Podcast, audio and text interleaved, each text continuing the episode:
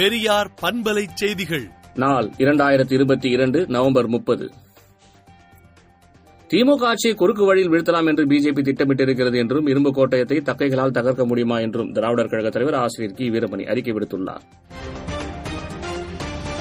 கவர்னரை கண்டித்து திராவிடர் கழகம் நடத்தும் ஆர்ப்பாட்டத்தில் மதிமுக பங்கேற்கும் என வைகோ அறிவித்துள்ளார். அதிமுக முன்னாள் அமைச்சர் எஸ் பி வேலுமணி மீதான டெண்டர் முறைகேடு வழக்கை மட்டும் சென்னை உயர்நீதிமன்றம் ரத்து செய்து உத்தரவிட்டுள்ளது. எல்லை தாண்டி மீன்பிடித்ததாக கூறி இலங்கை கடற்படையால் சிறையில் அடைக்கப்பட்ட பதினைந்து தமிழக மீனவர்கள் விடுவிக்கப்பட்டதை அடுத்து சென்னை வந்தடைந்தனர்.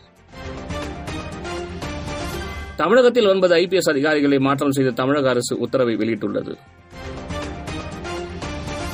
பண மோசடி வழக்கில் மராட்டிய முன்னாள் அமைச்சர் நவாப் மாலிகிற்கு முன்ஜாமீன் வழங்க மும்பை சிறப்பு நீதிமன்றம் மறுத்துவிட்டது.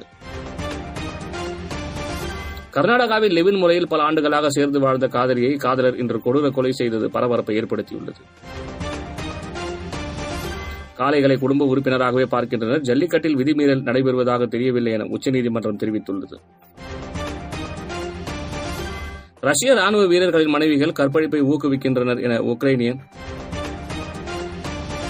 ரஷ்ய ராணுவ வீரர்களின் மனைவிகள் கற்பழிப்பை ஊக்குவிக்கின்றனர் என உக்ரைனின் முதல் பெண்மணி ஒலேனா ஜெலன்ஸ்கி தெரிவித்துள்ளார். சீனாவில் கொரோனா கட்டுப்பாடுகளுக்கு எதிர்ப்பு தெரிவித்து கடந்த சில நாட்களாக நடந்து வந்த போராட்டத்தை போலீசார் நேற்று அதிரடியாக கட்டுக்குள் கொண்டு வந்தனர். இலங்கையில் ஈஸ்டர் குண்டுவெடிப்பில் தொடர்புடையவர் படுகொலை செய்யப்பட்டுள்ளார். அமெரிக்காவில் உலகில் மிகப்பெரிய எரிமலை முப்பத்தெட்டு ஆண்டுகளுக்கு முன்பு வெடித்தது. இதன் காரணமாக இரண்டு லட்சம் மக்களுக்கு எச்சரிக்கை விடுத்துள்ளது. விடுதலை நாளேட்டை விடுதலை டாட் இன் இணையதளத்தில் படியுங்கள். பெரியார் பண்பலை செய்திகளை நாள்தோறும் உங்கள் செல்பேசியிலேயே கேட்பதற்கு எட்டு ஒன்று இரண்டு நான்கு ஒன்று ஐந்து இரண்டு இரண்டு இரண்டு இரண்டு என்ற எண்ணுக்கு பெரியார் எஃப்எம் நியூஸ் என்று வாட்ஸ்அப் மூலம் செய்தி அனுப்புங்கள்.